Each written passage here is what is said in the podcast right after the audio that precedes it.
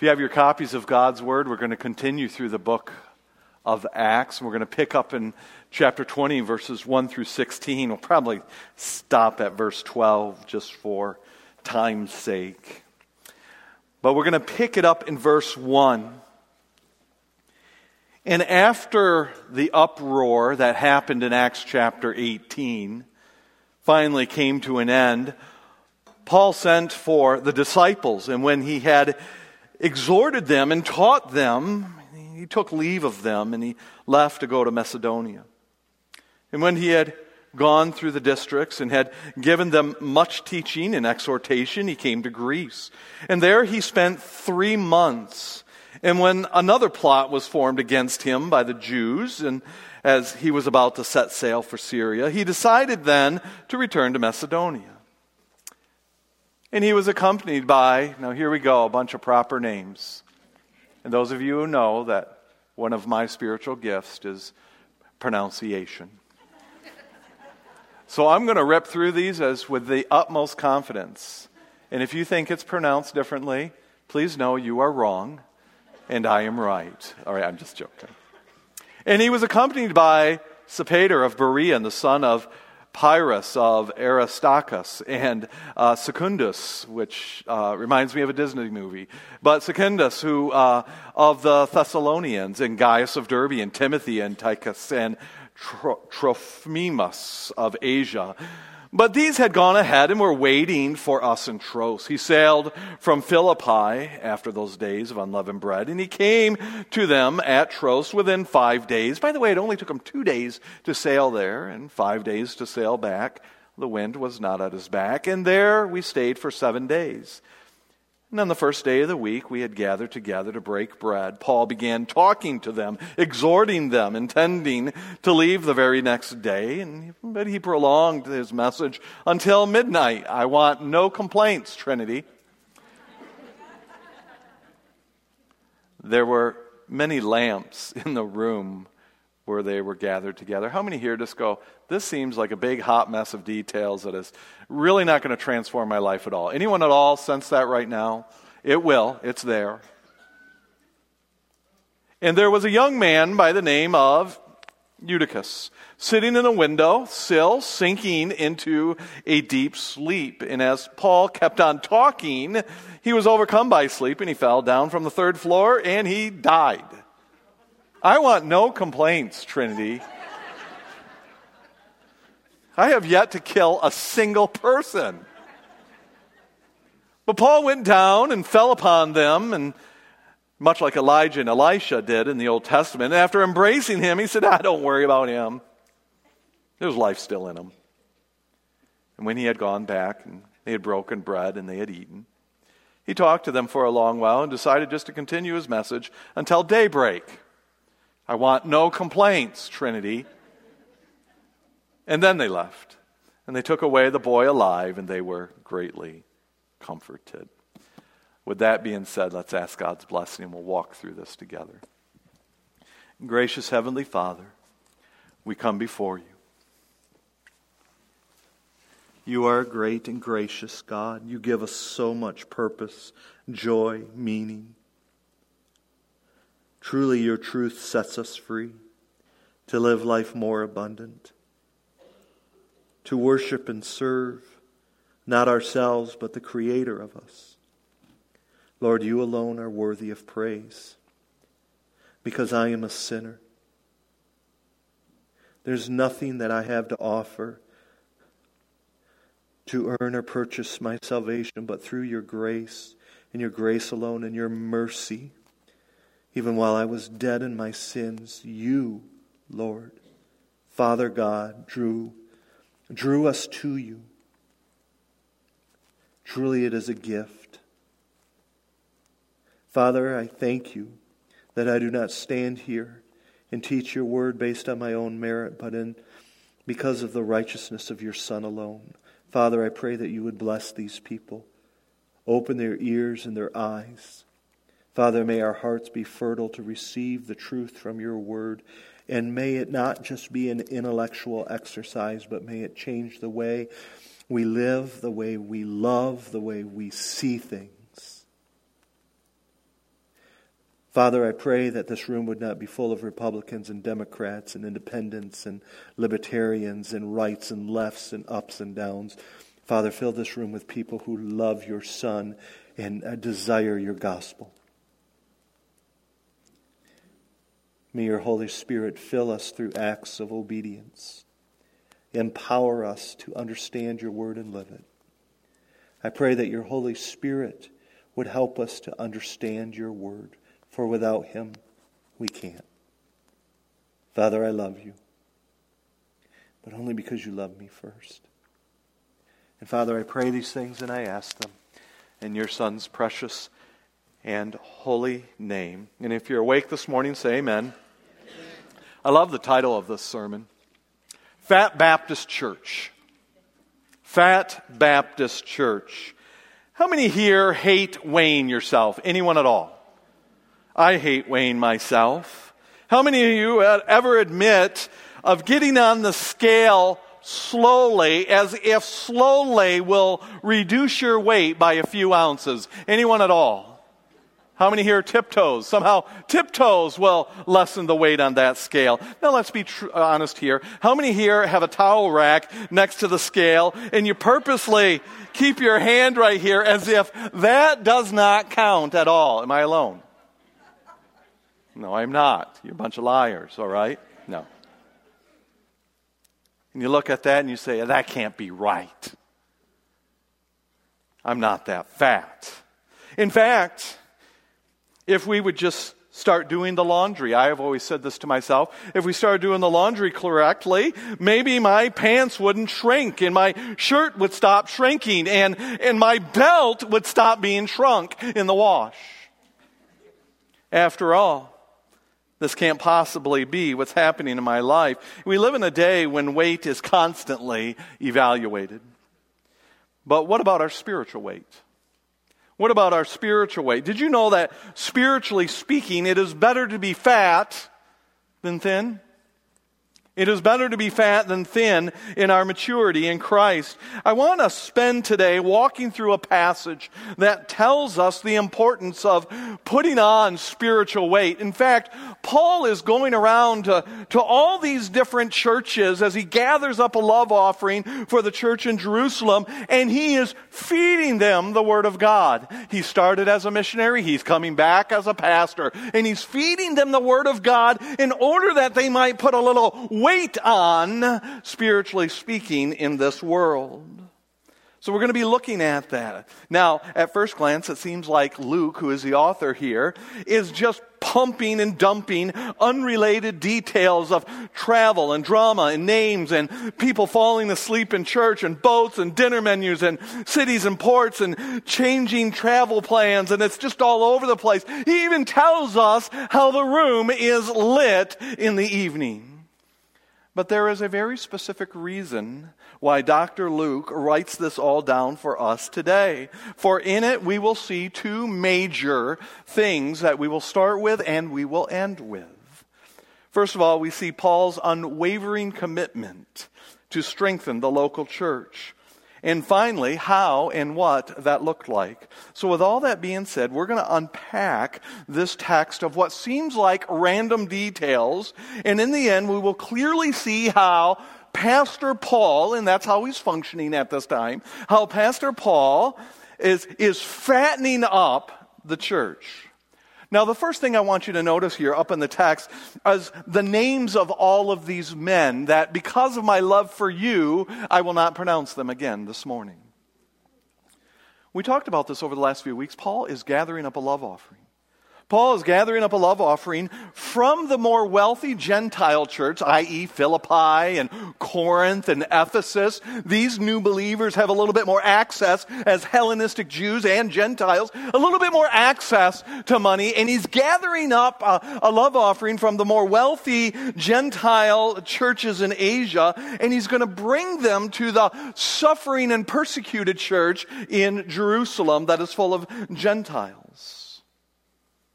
These men that you see up there in the orange are representatives of all those Gentile churches.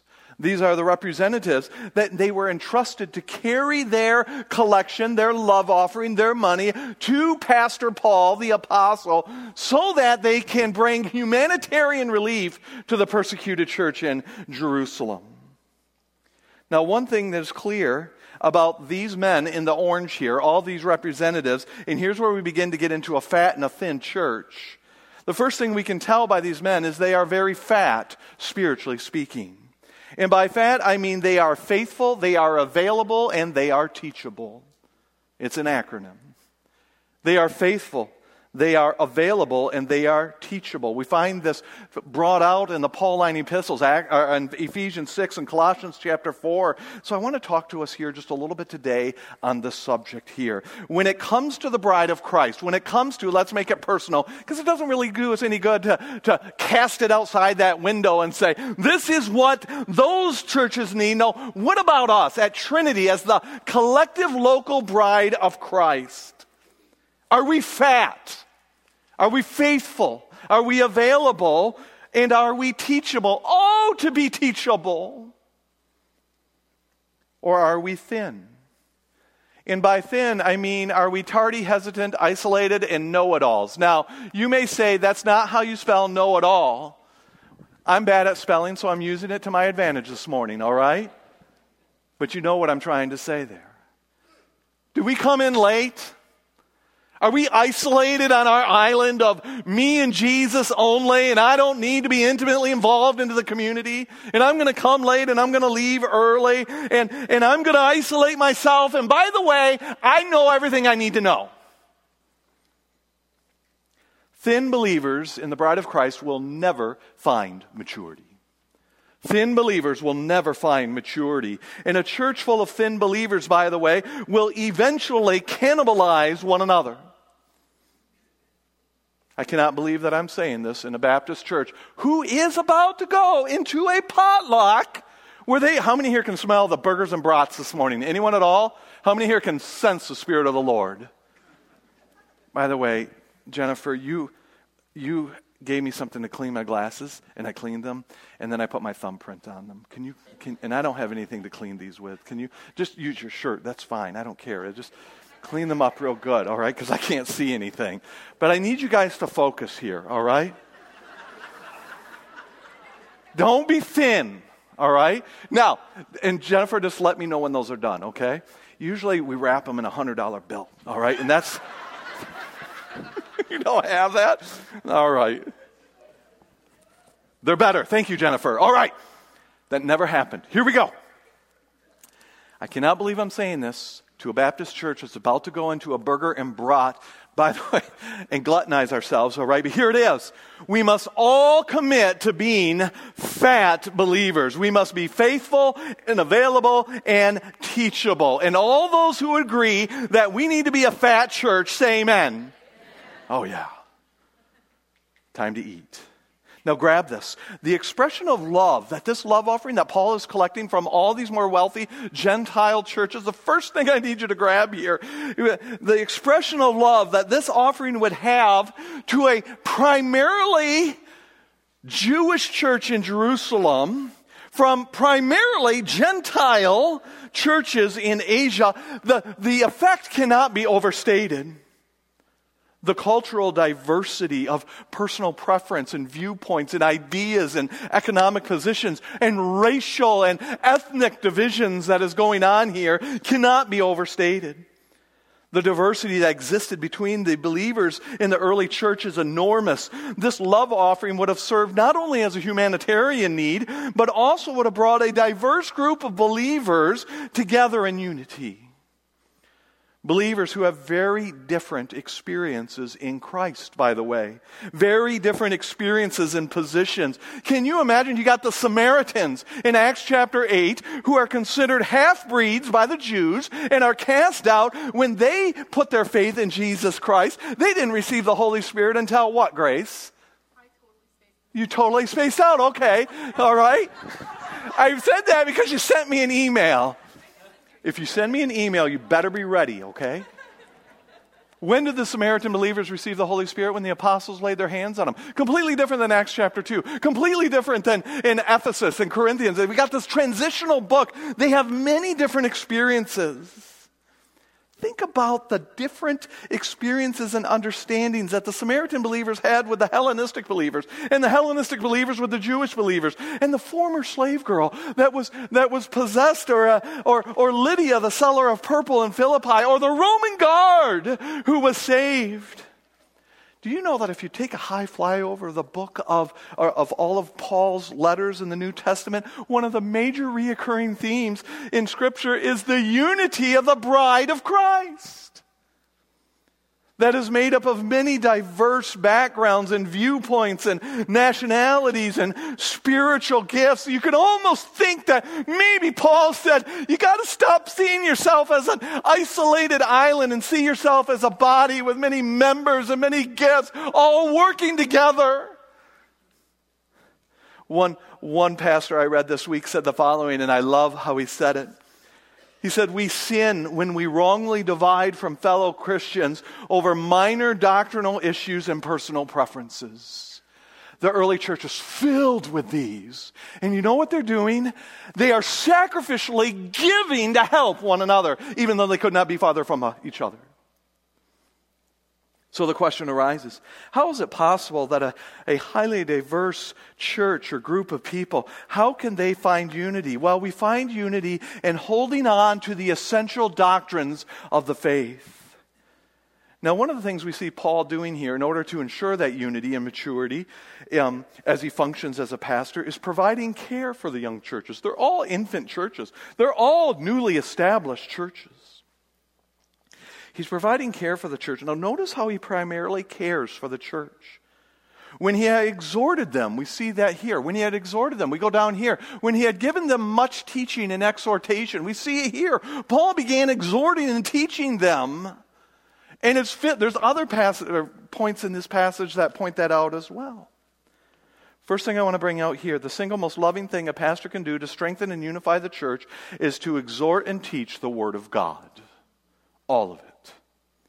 In fact, it is the only, it is only in the teaching of God's word that we will bring about fat believers in Jesus Christ. Fat, unified believers in, in, in, in the minds of, that have many different, uh, di- many differences. Now, I want to make this as lovingly clear as I can to anyone who is thinking about being a pastor. Anyone who is thinking about being a pastor or in ministry, or let's just invert that. If you're here wondering, do I, do I want to come to Trinity Baptist Church? I want to make something lovingly clear here. Nothing is more important than the preparation, communication, and the application of the scriptures. Amen, church? Nothing. Faith comes from hearing. Maturity comes from hearing and knowing and, and eating and consuming. Nothing can build the church up to maturity and unity absent from the clear teaching of God's word. The number one task of a shepherd and a pastor that we see here from Paul is he must feed the flock. Imagine if I was a shepherd in first century Israel, all right? And all of you are coming to visit my pasture, all right? And I, I'm in charge of some sheep. Now, this is going to be a question. I want, I want to get some answers from you. And you came up, and we got up on the hillside, and, and I said, This is the pasture that, that I have been put responsible for. And you're all visiting. And over there, you see a lot of shade cloths so the sheep can sit in the shade. And over here are giant beach balls that the, the sheep can bump around and play in. And maybe there's a pool of water over here so they can cool off. And, and then we have, you know, uh, shearers who are very good at taking the wool off the sheep and they, they never nip the sheep or hurt the sheep. And all of these things are going on. And by the way, there's a protective fence around the, the, the, the pasture and they're, they're safe from all the stuff out there. But you noticed there were no feeding troughs. You noticed there was no food. You noticed there was no shed of any food. And you said, you know, it looks like you got a lot of stuff going on in this pasture, but, but when do you feed them? And I simply say, I don't. Here's the question what would come to your mind if you found out I was a shepherd of some sheep and I never fed them? What comes to your mind? Lamb chops, yes. By the way, I'm, I'm very well fed, all right? What else? Starvation. What else? I'm not a, ooh, I'm not a shepherd. That's very true. What would you start noticing about the sheep? Anyone? They're rather thin, which makes them prone to. my God, I pointed at you and you're like, no, him. Because you don't want me to talk to you, do you? now I'm gonna, all right? Did you get a haircut? Oh, good. Looks good. All right. Um, what was the last thing we said? Rather thin. What happens when you get rather thin? Talk to me. What's that, Sherry? Okay, yeah. The smart ones are digging under a fence right now. Shh, shh. Don't draw attention. We're getting out of here. What else? What happens to thin sheep who are starving? What do they start to do? They die? Ooh. They might start biting each other. How many here have ever seen the movie Alive? Anyone at all? Let's move forward, all right? It should be, that movie should not be called Alive. It should be a different name. Do we see in the church sheep biting and cannibalizing one another? Talk to me, church. Could it be that we're not being fed? Could it be that we're digging under fences and we're, we're oh, I didn't hear this one, we're hangry? And every small issue is a big issue? And we're cannibalizing, we're eating one another? Does the church do this today? Could it be because we are underfed? Satan has deceived the church and frankly, its shepherds and its pastors today of providing everything but food from the Word of God. Churches have become elaborate bounce houses with entertainment filled with starving people. And we wonder why the church is eating itself alive. The church does not need any longer hip programs. What the church needs today is the, un, the inspired, unfiltered Word of God. Amen? We must eat of the Word. We must be fat. The trend in today's churches is to provide concerts that are followed by spiritually linked TED Talks on some relevant subject on current events. We try desperately to meet the, the same expectations for people as they would an app on their iPhone. Is it easy? Is it convenient? Is it user friendly? We do this by shortening the message, editing the context, making it user friendly as possible. Look what Paul did. He decided to teach till midnight. All of you are going to get a complimentary bottle of water right now. The ushers are going to come down, and we are going to, we are going to live this out, all right? I'm joking. I'm joking. He goes the opposite direction. He teaches till midnight. Now, I'm not advocating for unnecessarily long messages. I like what J. Vernon McGee, or the good farmer theologian pastor, I enjoy his simple teaching. By simple, I don't mean it's ignorant. I just mean it's, it's short and to the point, and I love that. How many here would love a pastor who is short and to the point? Amen? Stop it.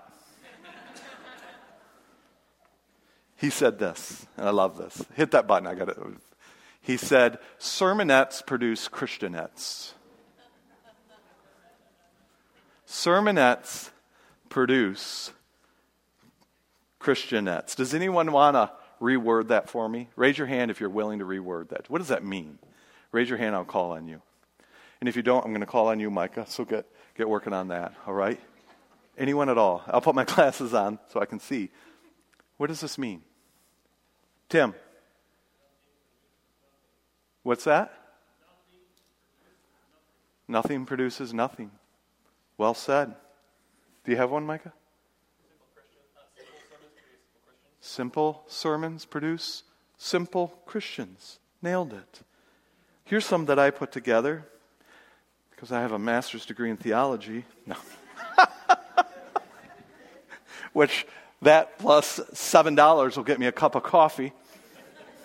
And that is not a comment on our inflation rate this year, all right? Did you say shallow or simple? Simple. I said shallow, which is more of a graduate level word. shallow teaching produces shallow believers. Weak sermons produce weak Christians. TED Talks create teddy bears. And the church does not need, within the context, the church does not need thin believers holding teddy bears, but rather fat soldiers of the king holding the armor of God. That's what we need.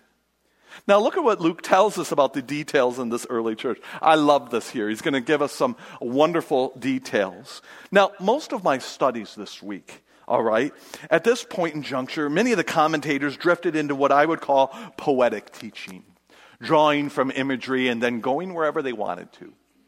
All right? So I'm going to do that today till midnight. I'll just get a free reign at rabbit trails.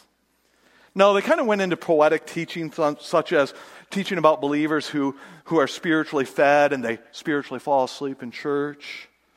Or rabbit trailing into metaphors of not a lot of oxygen in a room can cause people to sleep spiritually, but I strongly believe that that is not the purpose of Dr. Luke as he gives us all of these details. So we're going to stick to what he says and observes in this room. My friends, the first thing we observe here all right, is that this is the earliest recorded description of a Christian worship service in all of the Word of God. This is, this is charter member day one of how the church functioned in the Word of God.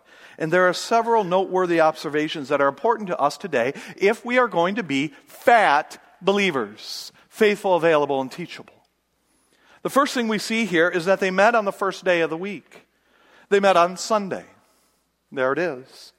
Imagine how difficult this would have been for, for a Hellenistic or, or a full Jew, if you will, a Hellenistic Jew, and frankly, even a Samaritan Jew, how difficult this would have been to to them. And by the way, the primary ethnicity of the early church is the Jewish community. Yes, Gentiles are being grafted in, but the primary constituents are, are Jewish at this time. And for, by the way, thousands upon thousands upon thousands of years, as a sign of the Mosaic covenant, which is kind of a heavy hitter in Judaism, all right, they were told to gather on the Sabbath day, Saturday, and worship. Yet now, after thousands of years and with a biblical command from the Old Testament, they abandoned Sabbath in many ways. Some still probably did both, but they abandoned Sabbath and they head over to Sunday instead. There had to be an enormous reason for this change in practice, this change in culture. And frankly, there is a very good reason. Sunday is the day that we are told that Jesus rose from the dead. Sunday is Resurrection Day. We see that in Matthew 28. So clear is the resurrection that thousands upon thousands of Jews abandoned Sabbath worship for Sunday. That alone should tell us something about the reality of the resurrection. If the, if the resurrection is a farce, if it never happened, and we're going to dive deeper into this more on an intellectual level this morning or this evening when we go into digging deeper. But if the resurrection is nothing but zombie day, as our culture likes to push on us, if it wasn't true, Pray tell me, why would an esteemed culture that believe they are chosen of God as his people abandon a commanded day to go to Sunday? Why would, did you know historically that not one single believer ever denounced their faith in the first century? and rather died in martyrdom, were burned to death, beheaded, and sawed to death. Not one recorded uh, person in all of secular history abandoned the name of Jesus Christ that, that first century. Do they really get sawed in half because they believed a lie? They abandon the sacred day and they head over to Sunday. By the way, Sunday is a work day in this culture. It's a work day. It's one of the reasons we find them in the evening with torches lit. That should tell us something about the reality of the resurrection. Here it is. When we meet on Sunday, when we meet on Sunday, we bear witness to the fact that Jesus has risen from the dead. And it's not a joke. And it's not fake. The thousands of Jews are doing it right now. At my first church, a lady came up to me and he said, Why can't we worship on Saturday night like the church down the street? Now, I'm not throwing rocks at churches that meet on, on Saturday from time to time. Maybe small pebbles, but I, I'm, not, I'm not trying to be judgmental here, but it is my Baptist DNA. And she said, Why can't we have it on Saturday so that it could be more convenient for those of us who just want to get it over with? I'm thinking that logic is wrong on any day of the week. My friends, the reason we meet on Sunday is to remind us and the world and celebrate that on this day our Savior rose from the dead. It is not something that should be done out of convenience or something to get over with, but because we are overjoyed with knowing the Creator of the universe. And it gives us purpose and it gives us meaning. And it gives us salvation and the forgiveness of sins. Oh, and by the way, a community of believers who are very different from one another, but love one another because the, the power of the gospel evaporates all that peripheral stuff and we love one another just as Christ Jesus loved us. Amen? Isn't it great to be part of a community that doesn't live for itself? That's not in my notes. I'm going back to my notes back there. Now, also look this. Not only did they do this on Sunday, but they gathered together to break bread. What time is it? Oh, I got to move. All right, hyperspeed. We're going to be breaking bread here soon. Some scholars say the reference is to just having fellowship with one another. Others say they're talking about the Lord's Supper.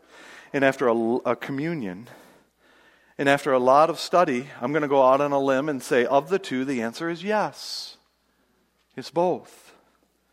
We gather in biblical fellowship to exhort and encourage and love one another and, and, and, to speak truth into each other's lives because it's very easy to hold a lie in our hand and call it true. But we also gather around the, the communion table to remember the blood and the body of Jesus Christ. Now, it's important to understand we don't gather, gather around because of our political party and our, our hobbies that bind us together. It is the resurrection of Jesus Christ that binds us together. And then look at what he did. Paul began talking to them again. They met around the instruction of God's word. We are meeting together around the instruction of word of God's word because if we don't eat it, we're going to be thin. We're going to be tardy and hesitant and isolated and know-it-alls.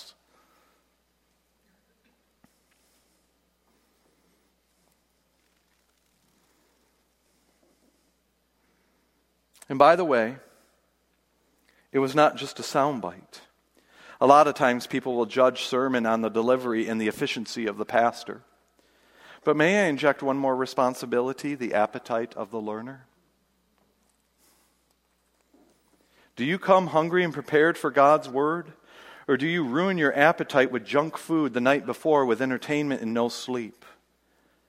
They were hungry for the word of God, and Paul was eager to feed them. And he prolonged his message, message till midnight. And then Luke, who, by the way, is present at this time, we can see this is part of the we passages, all right?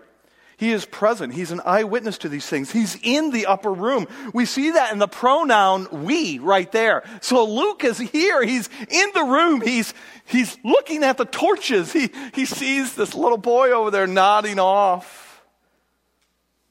And he gives us ridiculous amounts of detail. I'm about to dump on you very quickly a ridiculous amount of details that seem random, but they're all going to connect to a major application. So here we go. He uses the word lamps. The word lamps here literally means torches.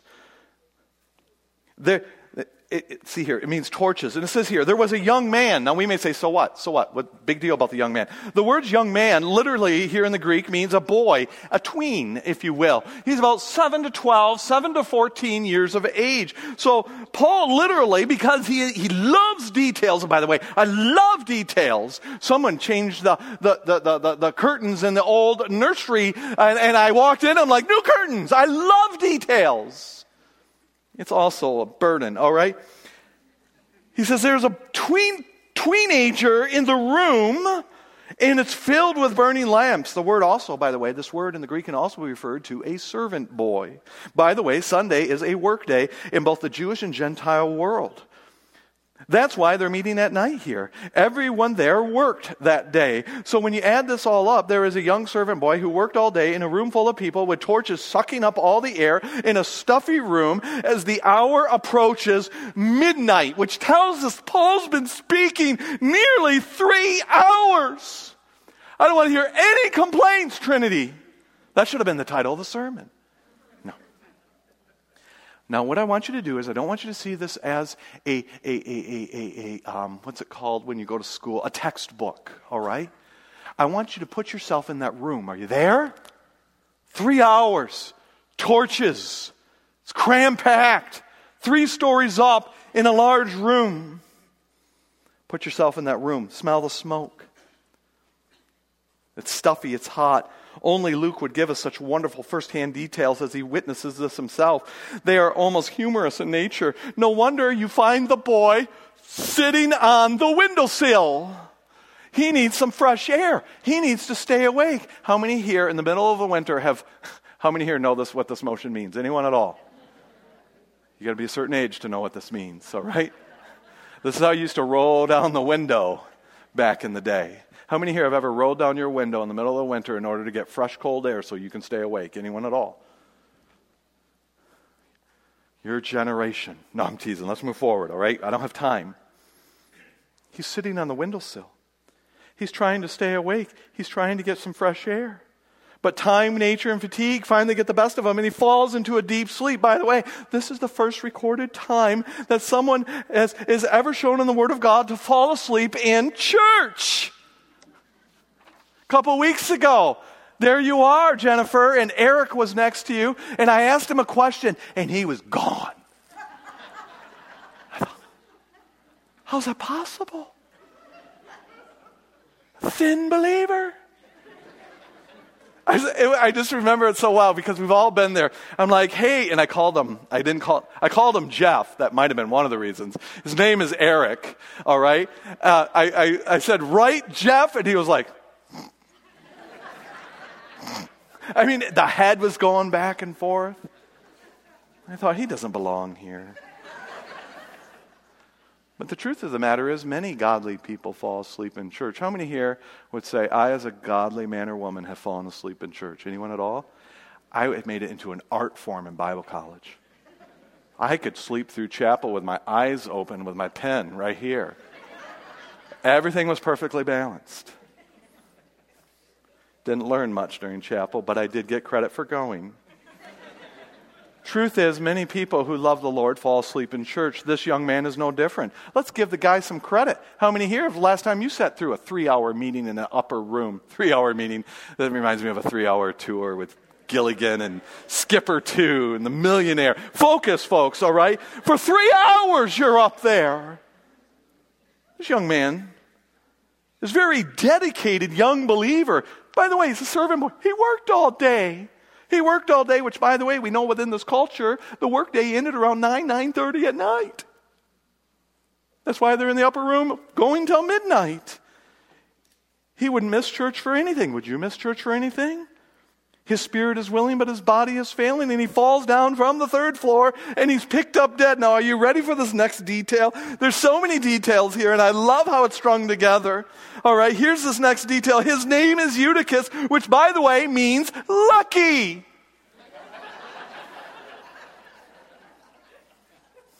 How cool is that? I cannot wait to have lunch with Dr. Luke when I get to heaven. I love details. I bet Dr. Luke was a nerd too. And there sits Lucky, dead on the ground, after working all day, being forever enshrined in the Word of God as the first boy to ever fall asleep in church. Could be worse. But we'll find that he's actually very lucky, very fortunate. And Paul went down and fell upon him, and after embracing him, he said, Do not be troubled, for his life is in him. Then he took the boy away alive, and they were greatly comforted. And Paul, goes back inside, and he says, You know what? Let's go tell daybreak. He talked to them a long while until daybreak. Now, I'm not saying that we should extend our teaching time until the break of dawn. There are two reasons why this happened. One, Paul is leaving them the very next day, and he may not, very well may never see these people again, so he's going to stay as long as possible. Plus, also, hear this someone has said, if you're going to preach for this long, you better be able to raise people from the dead. Amen? If I raise someone from the dead here at Trinity this morning, I can guarantee you that would buy me more of your time and attention. But since I have not, let me bring this to an end. So, what are we to glean from these seemingly randomly random details? What we see here is what we began with. Paul's unwavering commitment to strengthen the local church, to feed the local church, to fatten the local church. My friends, this text primarily shows us what Paul was like as a pastor. And I want that to be true of us pastors here at Trinity as well. Paul's highest priority is that the church is equipped theologically and spiritually to persevere after he leaves. D.L. Bock nails it when he says this Paul's legacy, there it is, Paul's legacy is that when he leaves, he doesn't leave monuments of himself, but rather believers who are a monument to God and their faithfulness. My friends, that must be the goal of any shepherd of the flock of Christ. I was thinking about that this week. I always try to just kind of insert myself emotionally sometimes into the text without compromising it intellectually and hermeneutically.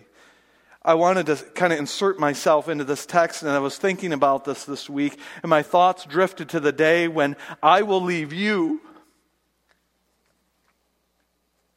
Like Paul in this context. The day will come when I am no longer your pastor. And I hate that thought. As much as I complain, I love you guys. I love you, brother. You're a little harder to love, but I love you.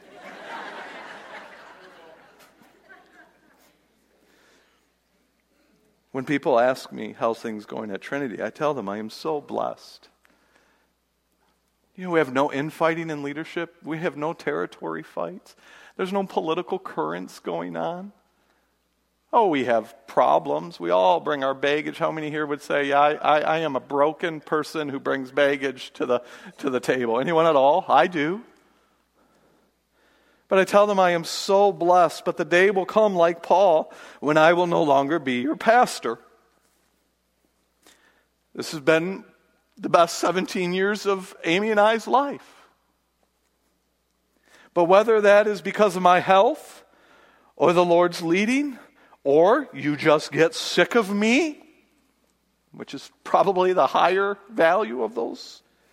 When I am no longer with you, I, I want this to be said of me. I know the pastors want this to be said of themselves.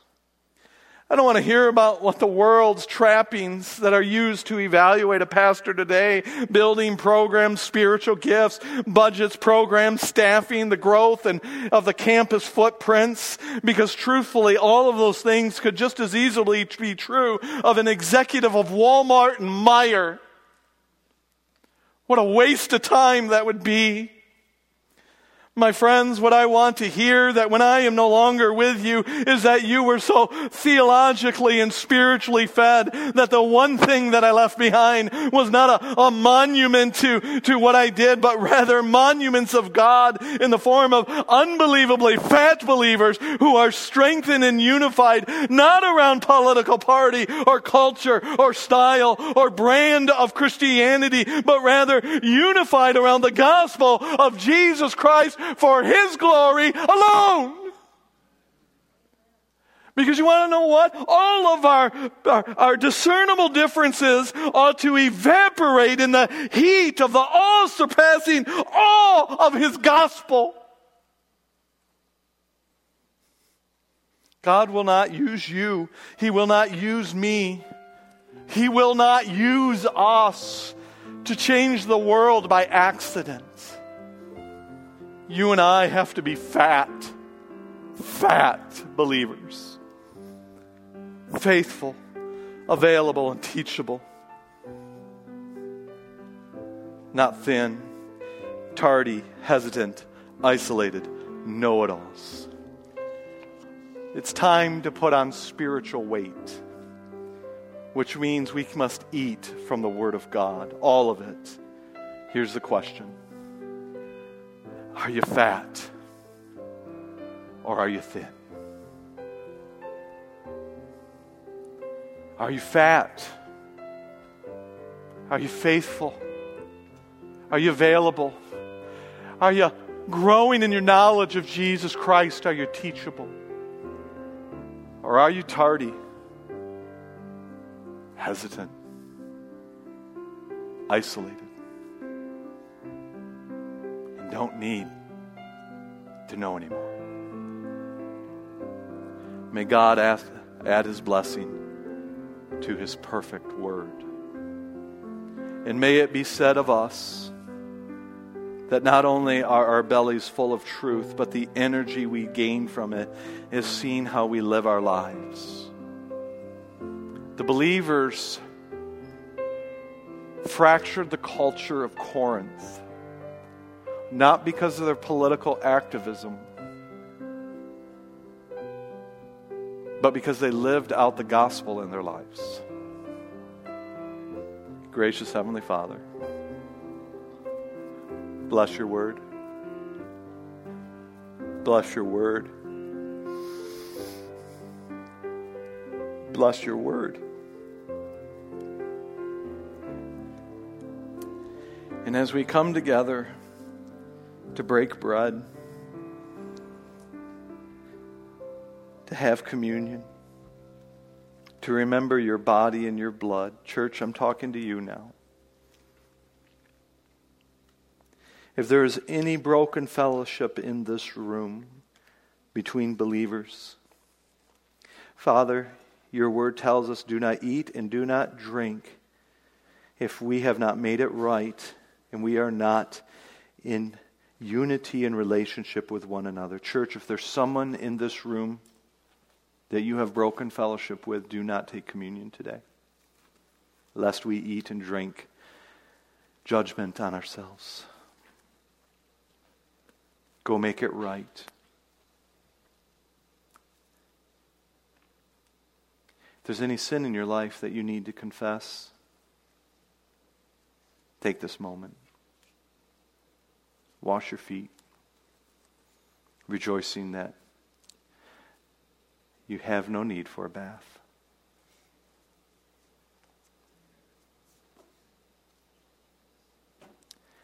Father, bless this time. May we be fat. May we never mission drift from proclaiming the death and resurrection until you come back. It's in Jesus' name we pray. Amen.